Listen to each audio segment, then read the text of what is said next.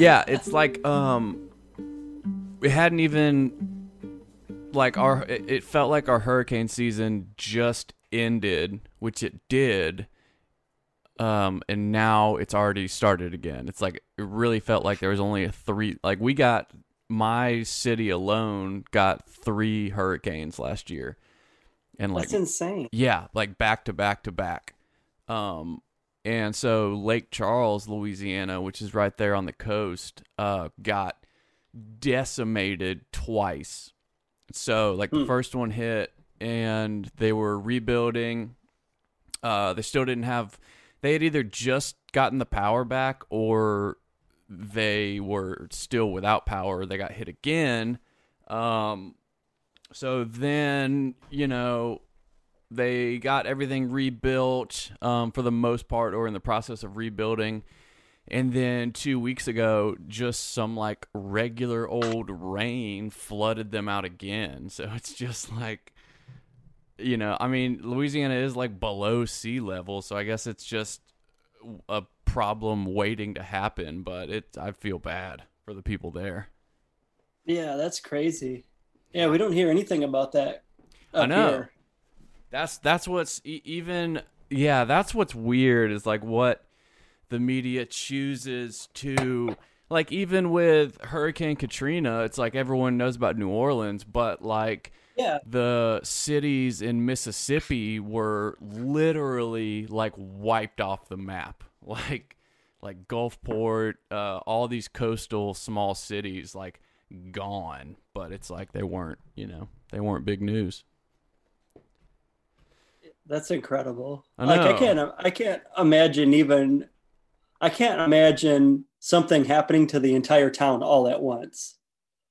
Like up where we live, we don't have anything. There's no earthquakes, there's hardly ever a tornado, there's there's no hurricanes, there's it might you know, we might get blizzards or ice storms? not off. No. Where are you at again?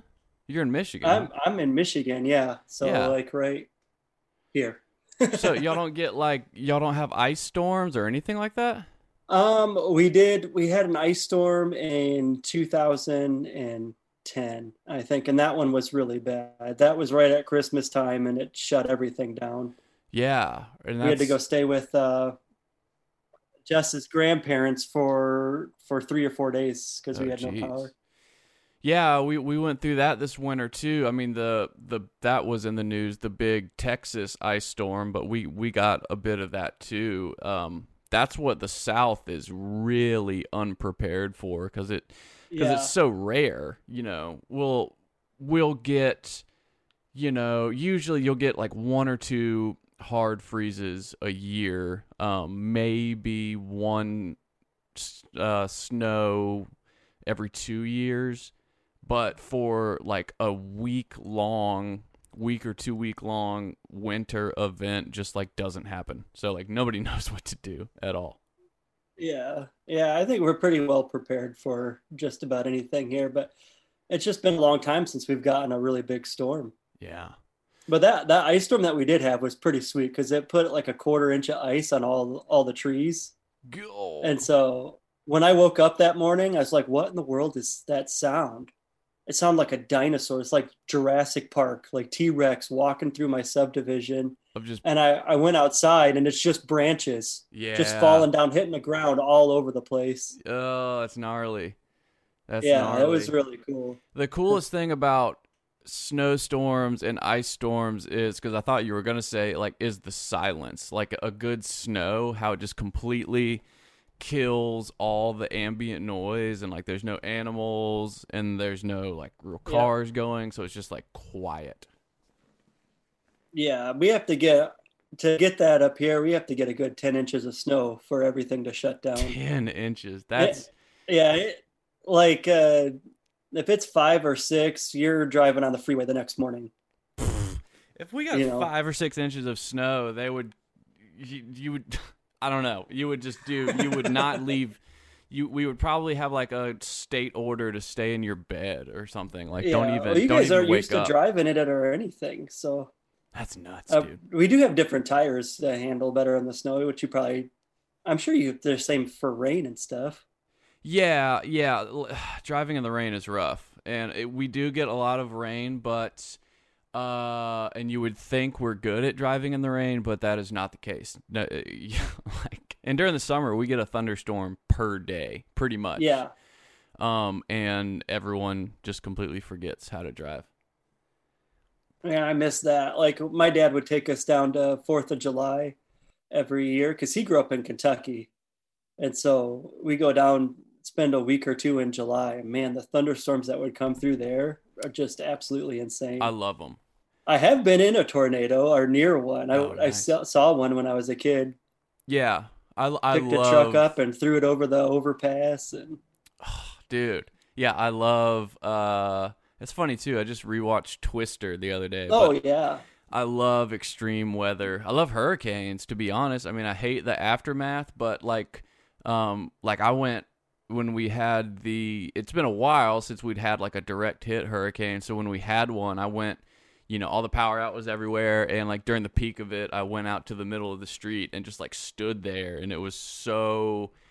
It was like a very moment that reminded you how powerless we really are against stuff and it was very much like oh this is like this is like some god stuff here. Like it, it really puts things in perspective that like you know all our securities and our comforts and our homes and our fences it's like it's nothing dude. It's absolutely nothing. It all can it all takes, go away instantly. all it takes is a little bit of wind.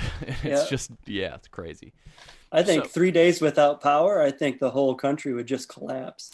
That's what they say. in about three days. That's what they say. The they say that like the most um like analysts and stuff like the most effective type of uh terrorist or attack would be three consecutive disasters on both coasts in the Gulf. So they they ran a model of like destroying Hoover Dam, um something on the east coast and then like you know knocking out the power grid in the gulf that the country would just shut down and like Yeah. not be able to repair itself Yeah, just all you're doing is displacing people, and you only have to displace so many before it's complete chaos. oh yeah yeah Uh, so like- this like over in California right now, they've got a serious they got a serious drought over in California. they always do don't they But imagine if it were to get like like super serious, and then you got all those people moving east. oh yeah And how long before they move east before, you know, you run out of resources in that region, and then they move further? Like yeah it's not it's not hard true. to see that. I love disaster movies, by the way. oh i do too yeah i'm i'm fascinated by all that stuff and um and i'm really i always like do you are you prepared are you stocked at all do you have bug out bags no do you at least No, do you know how to like purify water or grow food or any of that Nope, I'd be screwed. Me I always too. say in an apocalypse, I would just I'd be the first sa- sacrifice, and yeah you guys i'm an eat my body artist or whatever you need. I'll, Yeah, I'll set I up. I'll I'll entertain you with a podcast Yeah. with like I'll, with I'll play my guitar, and you guys Yeah. uh, and pick berries. Yeah, and somebody else exactly. can go hunting. I'll be the motiv- the motivator yeah. Um, so this is Jason Duncan from uh, you've you've been on the show a couple times from uh, Not Your Pastors podcast. Um, which are is that kind of not going anymore? Or is it still going? No, I hit the brakes on that in fall of 2019. My wife and I we decided to to leave the church. Uh, I don't know when we'll be back, but we definitely won't be back to the particular church we were going to because it was pretty shady stuff, and I think I, I was really super bitter from all of that, and so I just decided it, right now is not the time for me to to podcast with uh, What uh, and, and kind this, of this is not at all like why I brought you on, but can you briefly summarize, or is that like way too long of a story? um it's a it's a pretty long story Okay. the okay. the uh, the church we had gone to I, I i disagree with a lot of the stuff they were they were doing you know when we started going there it was this tiny little church with about 300 people and then it uh, became this mega church. Yeah. I'm not a I'm not a fan of the mega church model at all, and just the way they cycle and staff, handle their finances, and Yeah. uh, that- no, it was. I mean, that's just scraping the surface. No, there's, there's I- so much yes, to it. I got you though. That that's what I'm. That's what I am afraid is happening to my church. It's uh like right now. I guess we are right about. I, I guess total membership probably like two to three hundred. Um, the direction I see, uh, you know, it used to be. uh, I, I'm I'm beginning to think more that like the optimal size is like 30 people. You know what I mean? Like so you can really get close, you can really be involved. Um now it's just kind of like growing for the sake of growing, but like there's not I don't know, man. Like it was like I I play on the worship team and I had to take uh like a mental health hiatus. And like during that time I I also stopped going to church and like nobody reached out to me. Nobody Yeah. you know it I, you know I don't know. I I definitely felt some kind of way about that and kind of like oh okay. Well like what um yeah so I it, and then at the same time though I'm I'm like way not trying to go church shopping right now and that Yep. seems like ridiculous and that's why it really is it's like you know i wish you know like i could go to a church with like you and like all these people i know from the podcast and the internet and that's where i found That'd be awesome. yeah, like that's where I've found my like-minded people, but nobody, well, I say nobody. I haven't, you know, completely looked, but it doesn't seem like there's anything like that locally, and so it's just super frustrating. They're extremely hard to find, and and anything that I would really find that I think I would like would probably be in the city anyway, which it's not that far from me. I'm I live right outside of Flint, Michigan, so if I really wanted to, yeah, their their water's back to normal Okay. for for the most part. Depends on, you know, some of the the poorer areas. They never had water to begin with, and they will never have water. they just won't. So you uh, had you had That's re- just oh wait go, poor what? handling. oh yeah yeah yeah yeah. So you, you had reached out to me Just that whole water situation. Yeah, for sure. You had you had reached out to me uh, and sent me a uh, blog that you had written um, about your father and his recent passing, and I I remember you telling me a- about your your dad's addiction problems, but for some reason it I, I had no idea that the the, the severity of it. Um and Neither did we. yeah, and and, and him being a, a pastor and you're the I'm gonna I'm absolutely gonna post the blog and I hope y'all will read it because it is really I was I was sitting in you know I was supposed to be paying attention. I was at work and I was sitting in staffing and I was totally not paying attention. I was just reading that because it was it was just it was a very very difficult read but it was a very important read um because I think things like this happen more often than not. And it, it's kind of touching on like what what do you do when the healer is the one that needs healing? Like what do you do when the person that's helping others needs help themselves? And just the whole idea of, of keeping secrets and stuff. So um i don't know how exactly uh i guess tell me about this or tell us about uh your father and kind of what happened Well, okay, uh, yeah. the The article that I wrote it is extremely raw, emotionally.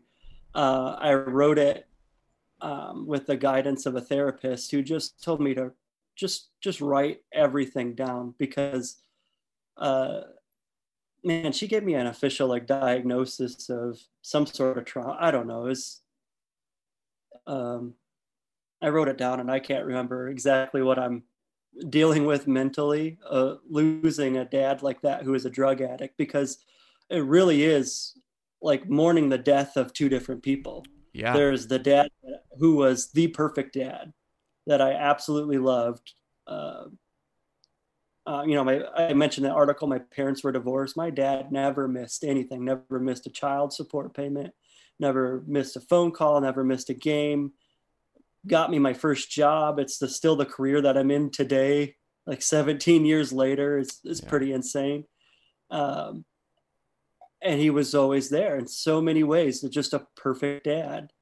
And then he was also this crazy drug addict who would and when I say drug addict, is it was opioids uh, and alcohol. But he would um, he got to a point where he started mixing uh, alcohol and Suboxone, which was a drug to get off of opioids. hmm Uh, I don't know if you've ever Googled that combination. Of Oh, yeah. Suboxone. No, it's it's I- extremely deadly. Yeah, I used to. I Um, used when I was on Suboxone, I drank on it all the time. Yeah, my dad was I and of course, you know, I don't didn't live with him, so it's really hard to track how much he's using. But he was using enough to light his bed on fire every night. the the and I, I can give you some insight on this. So like the the Yeah. the trouble with drinking on Suboxone is it's got uh naltrexone in it, right? Which Suboxone is buprenorphine and naltrexone. So buprenorphine is a extremely extremely potent uh partial opioid agonist, which means it uh it attaches to the opiate receptor sites um way more than any other opiate so it's it's way more competitive than like morphine but it's only a partial agonist so it's going to fill those receptor sites but it's only going to get you so quote unquote high or whatever so Yeah. people think that the naltrexone is the thing that blocks you from getting high, but it's really the the bupe. So if you take an opioid while you're on Suboxone, the it's not going to kick the bupe off of those receptors. So naltrexone is is also in uh, Vivitrol, and it's been shown to um, so it's it's inactive when it's taken orally, but they put it in Suboxone to discourage people from shooting it up. So if you so when you're taking it orally, it's not um I'm sorry, it's naloxone. Naltrexone is the oral version, but naloxone doesn't work if you take it oral or if you take it orally. Um, so that's to prevent people from shooting it up, but it does block some of the pleasurable effects from alcohol. So what happens is like when I would drink on it, I, w- I would be drinking all night, sort of, kind of feel like a buzz, and then the next thing I know, I would just black out because I had Yeah. been drinking, but I couldn't tell I had been drinking until it all just caught up with me, and I, like I blacked out that way so many times, so so many times. Yeah, and I mean, I assume my dad blacked out. I mean, nobody was there again, but I mean, when he was lighting his bed on fire, he was He was smoking and yeah. yeah, he was a smoker, and he would.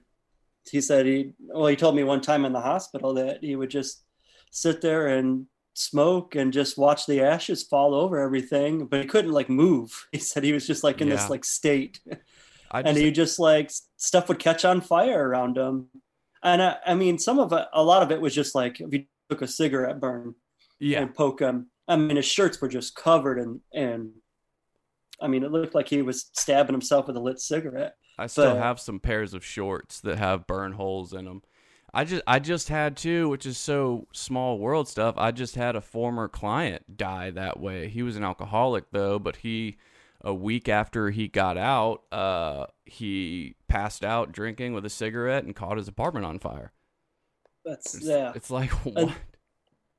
Yeah, that was that was the point when we realized he was doing that back in 2017. I I, I honestly I tried to have him committed because he's in an apartment building full of kids. It's like uh, we found 12 blankets in his closet when we were cleaning. Uh, again, this is back in 2017, and just massive burn holes right through them. It's like what in the world is happening Yeah. at this place? And it, you know what's so I've been committed uh, twice, but that was like in um in Florida. But what I have found in other states, in my experience trying to get people committed, it is not as easy as No. you think it is. Like No, in Louisiana, the- it's damn near impossible. the psychiatrist that I uh, had talked to at the hospital, she met with my dad privately, and then she came back out, and I was like, "Well, what do you think?" And she's like, "I'm I'm really sorry." Ugh. She's like, "There's nothing I can do. Your dad's way too high functioning. He's way too smart. Uh, he he will never get admitted anywhere." Jeez. Uh, and and that's the other thing about my dad. He's extremely. He wasn't like he wasn't street smart in any way, shape, or form. sure. But holy cow, man, he was extremely book smart. That's all he did, especially because he was a former pastor. He was a pastor from 79 to 89 or so until my parents got divorced and then the church all but kicked him out, you know. That- um, That's back then divorce was like the worst thing that could happen to somebody yeah. in the in the 80s in the Baptist Southern Baptist Church. You just that That- was a no-go. Th- that's what I wanted Uh, to, to kind of hear from too. Is like, so I mean, tell me about his early life as a pastor, and I'm I'm assuming back then, or maybe not, or like when did his alcoholism kind of uh, become an issue? Like, was it while he was preaching? Was it um was this after the divorce thing, uh, or was that kind of a catalyst for the divorce? Um, I, I guess it could have been. Um, I, I asked my mom very candidly about their divorce a, a while back. Uh, especially, I, guess I should say myself. I pursued to be a, a pastor for eight years, so I've done a, a fair amount of study. And and at one point, I was pretty close to being a pastor. Thank God that didn't pan out. uh, uh, but I had asked my I had asked both my parents why why did you guys get divorced because they never really talked about it. They got along pretty good for a divorced couple, uh, and my mom's just said your dad just he wouldn't. It was constant little lies, just little lies about everything, and and that's what he was lying. He what I mean I experienced. I worked with my dad for ten years because we worked in the same profession and that's i experienced the same thing just constant little lies like uh, i'm going to go down to the other building and visit the plant manager uh, right back whatever and then we just watch him drive right on out of the complex and then he come back smelling like a cigarette with a slurpee it's like if you just wanted a smoke break just say you went to get a smoke break i wasn't smoking and it's just like constant little lies like that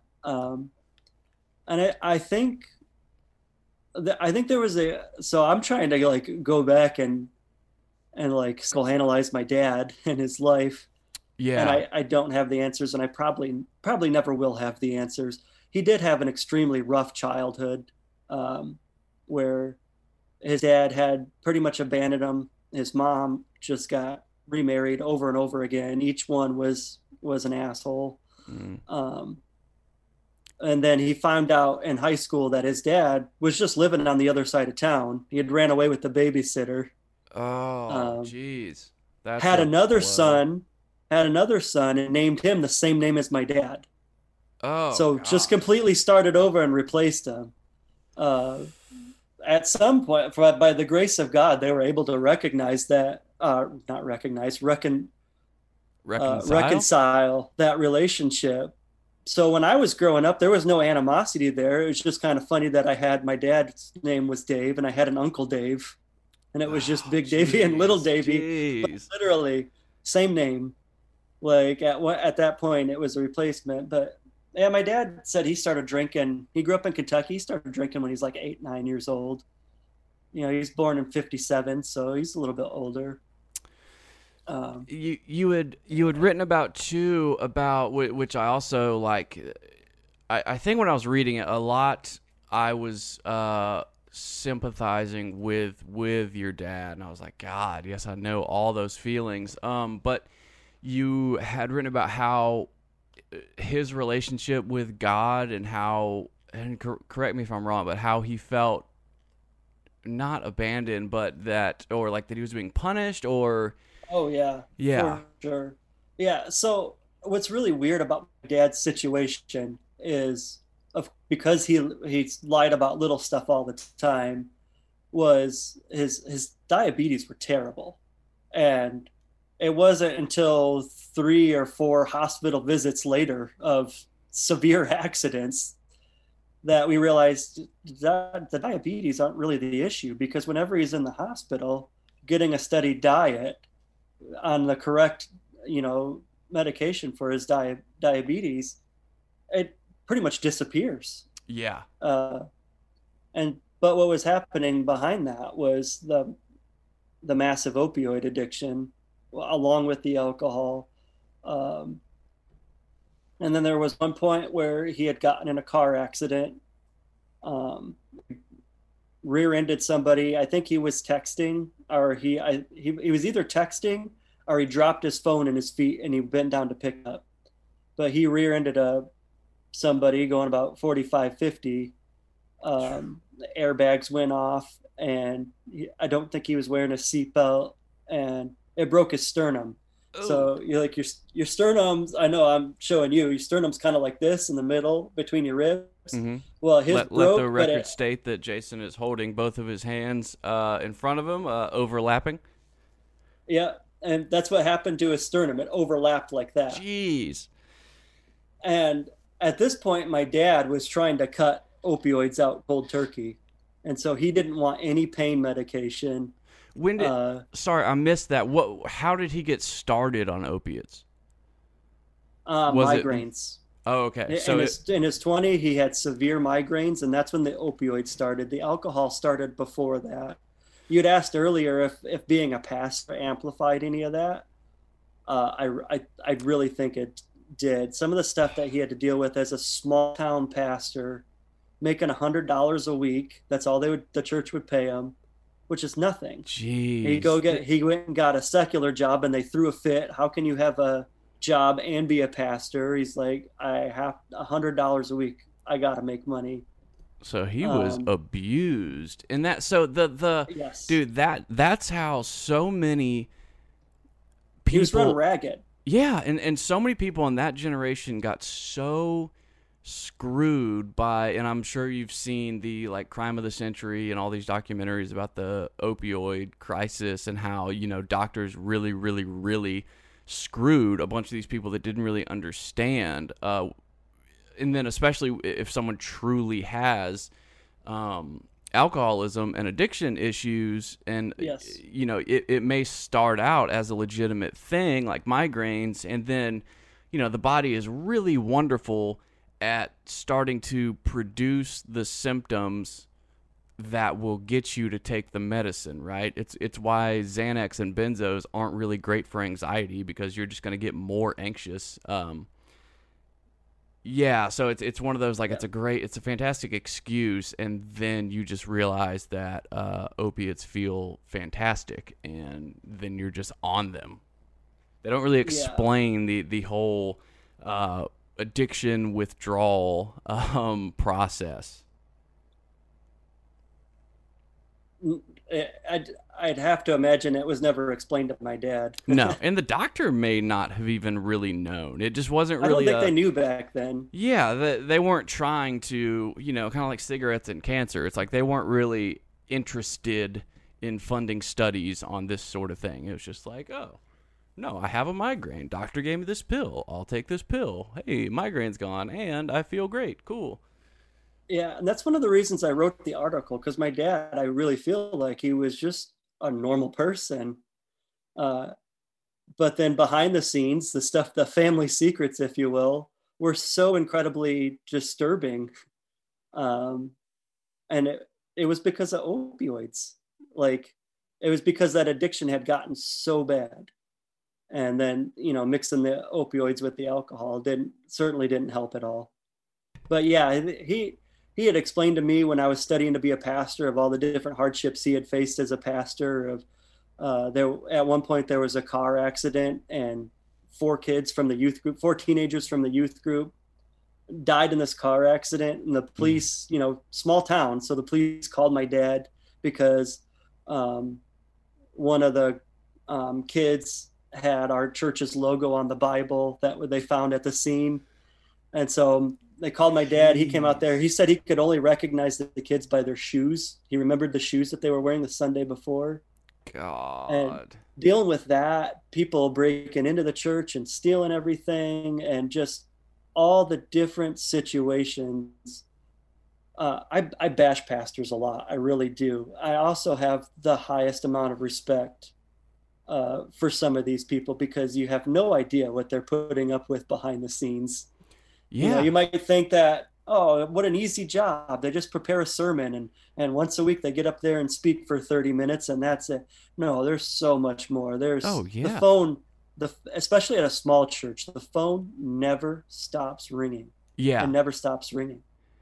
My I- dad said he he grew to hate the phone ringing because it was just always bad news. I, Bad news, bad dude, news. I that was the other stuff. Like I, I am relating to or sympathizing with that as a as a counselor and as a sponsor and as someone who and especially lately, dude, like all of us in in my group have straight up a trauma response. If you get a text message that says, "Hey, do you know so and so?" that pretty much means like that they died, you know, Yeah. recently. Like we had four in uh, a month period um and it, it was it's just in the things you know and then you know when i was counseling teenagers and and now veterans it's just like hearing these the most you know obscene horrible traumas and you know war stories and things that they've been through and dealing with families and dealing with clients dying and, and you know dealing with people screwing up and i've you know taken people to detox pulling them out of apartments and stuff it's like that stuff starts to seriously uh, chip away at your sanity and and and then it's like you know I'll come home and it's like I don't I'm I'm I'm tired of listening and I'm tired of talking and I. am really bad about just straight ignoring phone calls like please just text me like I don't want to talk anymore like yeah. I don't, and and I and I don't. It's like I don't want to listen anymore too, which is really bad because I I need to do my own self care and stuff. But it's like I'm tired of fucking talking, man. It's like I don't Yeah. even want to talk about my own problems. Like I really I just want to turn off and watch something mindless. But that doesn't help either. But so yes, I. I, I completely sympathize with your father, and and then where it's tricky is that Yeah. there there is no greater solution to that than opiates and alcohol. Yeah. So imagine all of that terrible news that you're taking in and then medicating and then hiding that, you know, using using opioids and alcohol to self-medicate more or less to kind of numb your mind off of all that stuff. Um, even if he realized he had a problem, and he probably did, where's he going to go? Yeah, Are you going to go to another pastor? Like, Yeah. especially, especially back then in the late 80s, early 90s, there was literally nowhere to go. You've been fired. So then you lose your livelihood. Yeah. So it's everything for a pastor is pushed underground.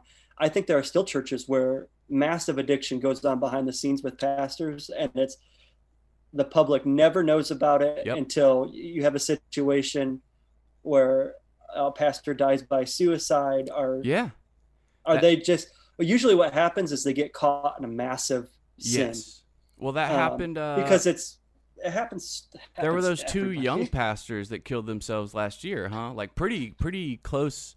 They were like pretty. They were like Instagram. Uh, I can't remember their names, but they were pretty well yeah known. jarrid wilson and andrew stoecklein Yes. um, yes. and i only remember that because our last well, last time you had us Yeah. we did a episode about past That's right. pastoral suicide uh, That's right. which is another reason why i'm you know sensitive to it because i understand those those pressures but there's there's nobody to go to you can't Right. uh, so I, I, well, there was nowhere to go to back then. Now there there is there is stuff for pastors now. yeah, I, but almost there's there's and also alcohol isn't as taboo for pastors, so it's not uncommon for a pastor to say, "Yeah, I have a glass of wine. Yeah, right. I, I have two shots of whiskey to help me fall asleep." Yeah, it's got to be nobody- craft whiskey or craft Yeah. beer though. Yeah, uh, obviously, yeah, and and nobody nobody gives some shit about it. Uh-uh. like people are more understanding now, but back then, no way. No.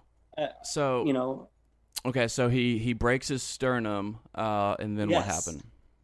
uh, yeah, in the hospital room there, he he thought God hated him. He thought he was going to hell. He thought he was being he thought he was being punished for every last thing that he did.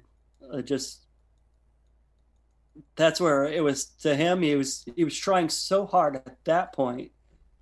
Like his his addiction was not unlike any other addiction uh, or addict, where it just goes in waves. Where he he goes through a period where he cleans himself up and he's not you know using, and then it just crashes again, and then so I mean, this happened to be a spell where he had he had gone a while without any opioids at all, and and then this accident happens, and um, That yeah, that he knew he would have to face all that pain again, either with a opioid or to go without the opioids to help you know manage the pain of having your sternum break and overlap like that yeah, that's what and I was. he just he just thought he was being punished by God. Like I'm he, like I'm doing the right thing now, and it's like God doesn't want it to work. I dude, I had that. I was uh, one of my attempts at sobriety. I was six months sober, doing well, and I'd taken up skateboarding as a hobby, and I had a gnarly arm break, uh, surgery, plates, and all that, and that's how I got back on pain pills. And it was kind of the same thing. It was like I think my parents even had the same thing. It's like what the hell, dude, like. And that was as soon as they gave me the the shot of Demerol at the hospital. It was over with. I was like, "Oh Yeah. yeah, there's that." yeah, that's such that's such a lonely feeling of of yeah fe- and i it's like of course in retrospect you can look back and it's like no you know maybe there was just something to be learned from it or whatever but god at the time it's it really is kind of a like what the f- what the hell? Yeah, yeah, you know? Yeah, it- yeah. For him, that was that was kind of a redefining moment of of how he thought about God, uh, because you know the Southern Baptist Church, although it's it's getting better in some ways, is still pretty legalistic. mm-hmm uh, the church that I came from, specifically in my 20s, was extremely legalistic. Um, and so it's not hard when anything bad happens. You just think, you just feel like you're being attacked by Satan or that God doesn't love you. or i've done And- something to deserve and that's, it that's, I did something to deserve this. Yeah, God is punishing me. Uh, that's that's a really common line of thought um, with those with those particular backgrounds. And for for my dad, he just he just thought it was over, and uh, I think we just I, I don't remember our exact prayer, but I prayed there in a hospital bed with them, and um, I just prayed thanking God for pain because well if if we are feeling pain then we're still alive one mm-hmm and if we're still alive then there's there's still work to be done um, helping other people in any way that we can Yeah, it's Uh, kind of a reliance thing too. It's it's Yeah. kind of like the natural disaster thing I was talking about. It's like we can get really uh high and mighty on our self-sufficiency and self-reliance and then something happens and totally reminds us. But so what what happened with my dad though is because he had such deep personal problems and he knew it i mean it was he didn't share any of this. It wasn't public knowledge. He didn't even share it with us kids until you know till we found out about stuff because of accidents or or what. But it made him connect with people so much easier uh, because he had just this high he would approach everything with this extreme amount of forgiveness and grace uh, that you probably don't get from somebody who isn't struggling with stuff. Yeah, and because he like he knew for himself okay in order for me to get to heaven god has to forgive me. And if he can forgive me he, he can forgive anybody else. Yeah, you know? And so it's I, when I say if he can forgive anybody else, like, you know, most people are are dealing with, I don't want to say petty things, but, uh, you know, less in retrospect to what he had been dealing with personally. for sure, for sure. It's Yeah. yeah, like when I when I hear some people, it, it's hard to not. It's like a weird, um, uh, I guess it's like a weird, not an ego thing, but it's like I have to struggle not to be like, you think you got problems, like the shit I have heard, and like you, like, Yeah. You know, like come on, bro, like you'll be okay. Yeah. So what? And it just changed a lot of our thinking of like, you know what? Abortion is not an unforgivable sin. Nowhere Yeah. does the Bible say it's an unforgivable sin. yeah, Uh, cheating on your spouse is not an unforgivable sin. Is suicide. it- yeah, is you know, no, not an unforgivable sin. Yeah. Like Turns out there is- are none. yeah. Go figure. A blasphemy of the Holy Spirit might be the only one. Yeah, and what does that even mean? I don't know, but I would not use that against anybody. when I grew up, I thought it literally meant if you said uh, "goddamn." I thought Oh that yeah, was if you took the if you took the Lord's name in vain. Yep. Yeah, a lot of a lot of people think that. it's, I- which is so wrong. it's like I do, I've actually read a lot about what does blasphemy of the Holy Spirit. yeah, but like that, like Kenneth Copeland show. is a blasphemer, like not the person that stubs their toe and says God. But anyway, so what what uh what were kind of the the final days and, and I guess talk about the time you and your brother finally uh tried to intervene on him. Yeah. Um, so, uh, like I said, for everything would would kind of function as as normal until something catastrophic happened. And because of his diabetes, because of the opioids, which if you read like side effects of long-term opioid use and and diabetes, it's almost the same. Mm, Like the like the weakening of bones. You know, um, he had severe neur- neuropathy in his and his feet, so he couldn't even feel his feet. I don't know how he walked. I honestly don't know. Um, and at one point, there, it, it's hard for me. I get the dates mixed up because it's the stuff that happened was so so insane. Um, but at one point, he was in the hospital. Oh yeah, he had an ulcer on his foot. mm. So they had, they had to take a, a softball sized chunk of his foot out. Oof. the vascular team, they wanted to amputate, which in hindsight, we tried to talk him into amputation. He wouldn't do it. But what really had tipped us off to my dad's condition was um, I went over to his apartment to feed his cat while he was in the hospital. And it was so incredibly dirty. Um, and my brother and I uh, spent the next two days cleaning it. Um, I mean, just bugs, uh, you know, because his the cat had shit and pissed everywhere in his apartment. And I honestly, because his vision was going, I honestly don't think he could even see it on the floor.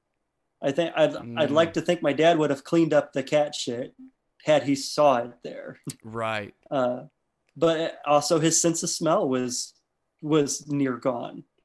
Uh, so Oh, everybody always yeah. laughs because we go out to eat, and people who went out to eat with him, he would load so much pepper on his food. It's because he couldn't He taste. couldn't anything. taste it.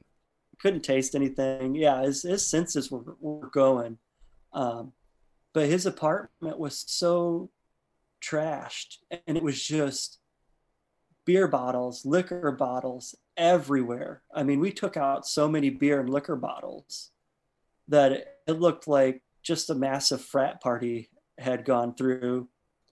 And then you get down on the floor cleaning stuff up as best as you can, and there's just bugs everywhere. And he lived in like a luxury apartment of like twelve hundred dollars a month, ten foot ceilings, nine hundred square foot apartment. I mean, everything just decked out, marble, like countertops. wow.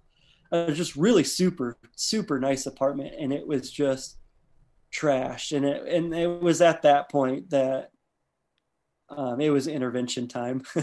Yeah. and that's also that's also when we found all the blankets, the massive burns in his bed, uh, the burns through all of his clothes. Like something definitely wasn't wasn't right. And then that's just the prescription pill bottles everywhere, yeah. and all from different doctors. You know, um,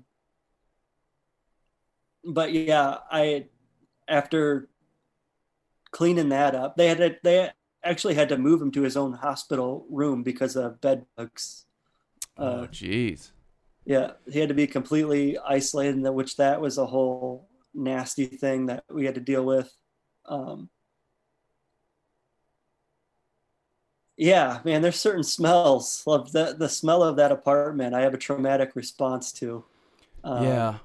and unfortunately, like all of his theology books, I had to I had to pitch them all. We had to pretty much all of his possessions because they all smelled so bad from that apartment. And it didn't help either that the uh, the apartment had some mold damage to begin with early on. But again, because my dad is so secretive and doesn't want anybody in his stuff, he would not let them come and clean the mold damage underneath the floor. Oh. Um, and like my brother, hap- he works for um, he works for a large corporation that cleans up after disasters. And he's like, this place should be condemned. There's no way he can come back in here and heal up. So that's why we were trying to clean it. And I got back to the hospital room and I, I started to confront my dad. And I was like, Dad, we, I went over to feed your cat. He's like, Yeah. I was like, and we found the, the liquor bottles. Yeah, he was pissed off that we were going through his stuff. And I was like, Dad, I found all the blankets with all the burns in the closet. And at this point, he's like rolling his eyes at me and he's like motioning with his hand, just like, bring it on, bring it on, and just Yeah. like blowing me off. And I was like, you shut the fuck up. And my dad cowered. I had never sworn at my dad before. I don't even know if my dad had heard, heard me swore, swear at that point. oh, and I just lit him up. And yeah, that's things did start to get better after that. Um, of course, not immediately. He was, uh, the moment I left the room, he ripped all of his IVs out of his arm and everything and Mhm. just made a huge, giant, bloody mess for the nurse to clean up. Yep.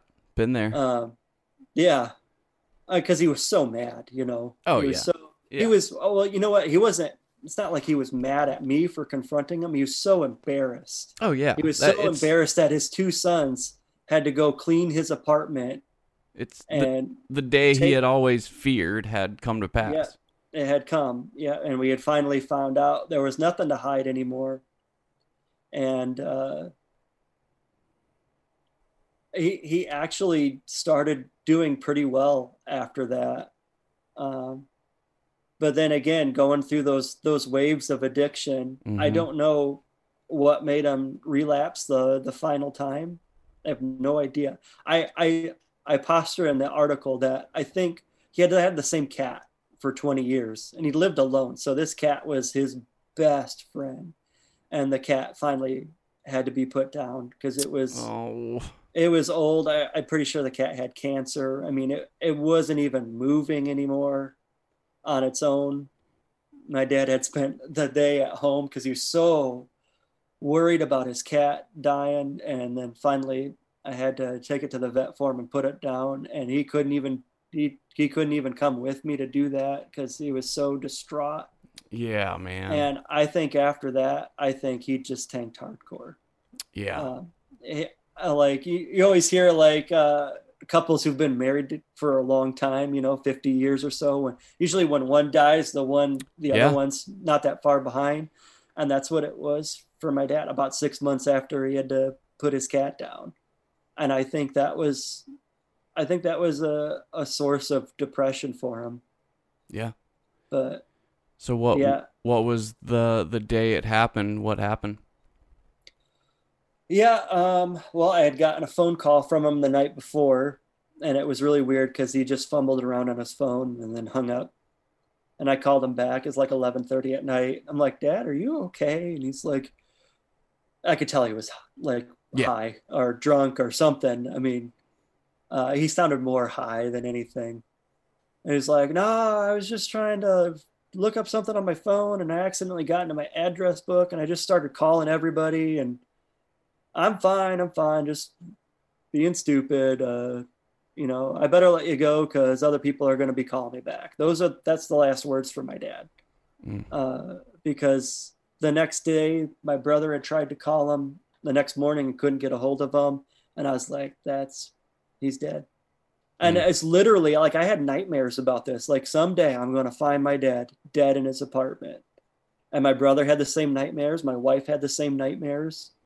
Um, and uh, yeah, yeah. I mean, Did you go over there? yeah, yeah. He was obviously he wasn't returning the phone calls, and because I had worked with him for so long, I had I had moved on to another, a new company seven years ago, but I still know all my former coworkers and his employees because he was a manager there. And I call as like, is my dad at work today? Nope. I was like, fuck. Mm. Uh, I knew at that point he was done. And my brother had been pounding on my dad's windows and doors for like an hour, trying to call. And then I had the key to his apartment, and I'm a half hour away at work. And we called the police officers there to come and do the wellness check, and they walked in, and he was dead right there at his kitchen table. And he he had dressed himself. He had gotten ready for work for the day, but he just couldn't couldn't go anymore. And when the medical examiner came, she we asked her what happened. She's like, I'm thinking cardiac arrest, maybe a heart attack. Um, but you could tell the look on her face, like, Yeah. you know, you know, I'm bullshitting you just to. Yeah.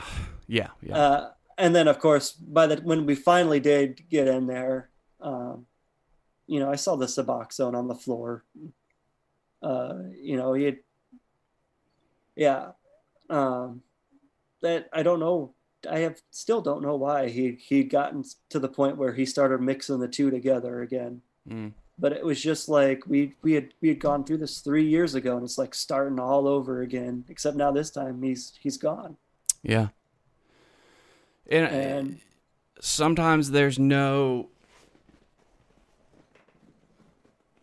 other reason than because we like the way it feels. Like there's there's not always a catalyst or a reason. That, you yeah, know? that that could that could be it too. it's it's just I don't like how I'm feeling and I'm I'm going to do that and there's not much thought beyond that. Um you know. So I, yeah, I never want people to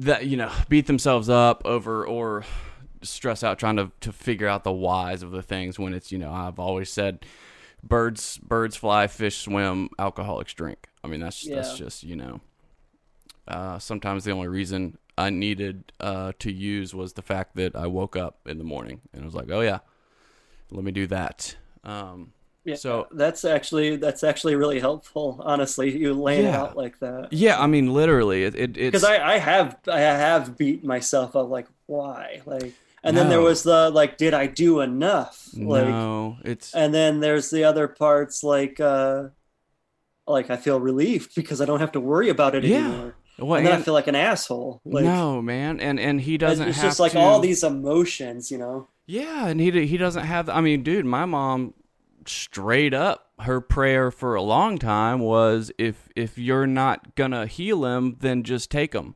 Yeah, And it's there's a lot of relief in that. And I, I've had uh like my first well this is my first sponsor this last time. Um, he got in a car wreck and died, and he had he had four years sober and he had relapsed maybe a few weeks before the car wreck and i really kind of took it as god being like i'm not we're not you know i'm not going to let you go through decades of pain anymore. Like just come on. Like that like Yeah. that sort of thing. Um that's uh, and another one of my friends who had a, a long year of uh recovery and he relapsed and on the third day that he used he died. And i kind of took the same thing. It's like it's just a it's a mercy thing. It's um yeah. but but no I, I I can tell you you know the the longer the longer the years you live with addiction you you really or myself i really did away with the whole um oh i'm depressed i'm gonna use or oh i just got fired i'm gonna use it's not you know we I, I did away with that delusion a long time ago. It's it's more so sometimes it can even be things are going so well that I, I think I can handle it now. Um, yeah. Or the the urge to use literally comes out of thin air. You're you're sitting there on the couch watching TV.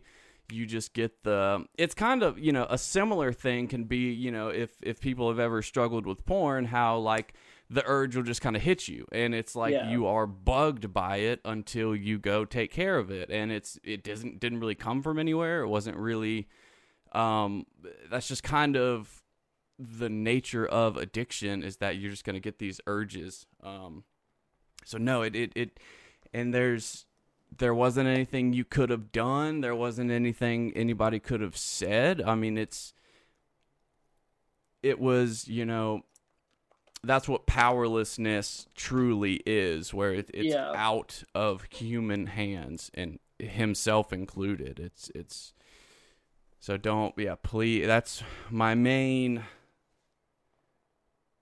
my main point to get to people who've lost people is that there was nothing you could have done differently, nothing you could have that you did wrong. It it it it is you're you're you're keeping score for the wrong game um, when you when you try to do that.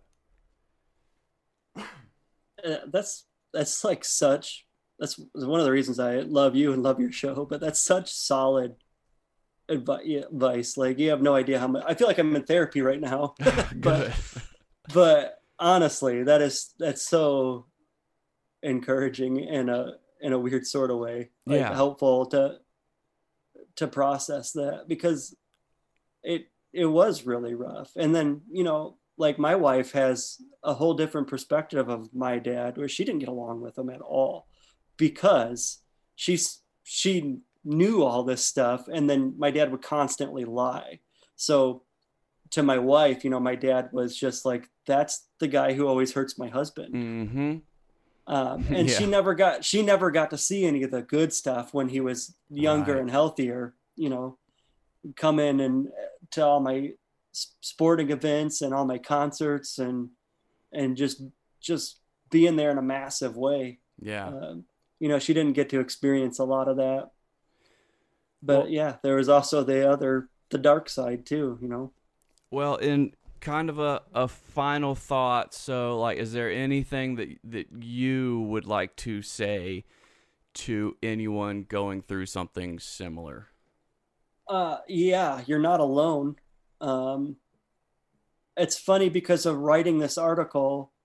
Um, and even before I wrote it, I was just telling people, like, the true story of my dad. You know, Yeah. and uh, you know, I, I started I started telling my closest friends, and they'd be like, "Dude, my mom is going through the same thing right now." Mhm. or my dad is going through the same thing. He's been taking the opioids forever, uh, like candy. Mhm. Um, you're not alone, and I think it's a way more common than than people think. And my Mhm. dad's death is never going to go down as a f- official opioid overdose, but that's what it was. Mhm. It was, you know, a, a mixture of Suboxone and and alcohol, and it it's an it's at the very least it's an opioid related death. Sure. It'll never go down on paper that way.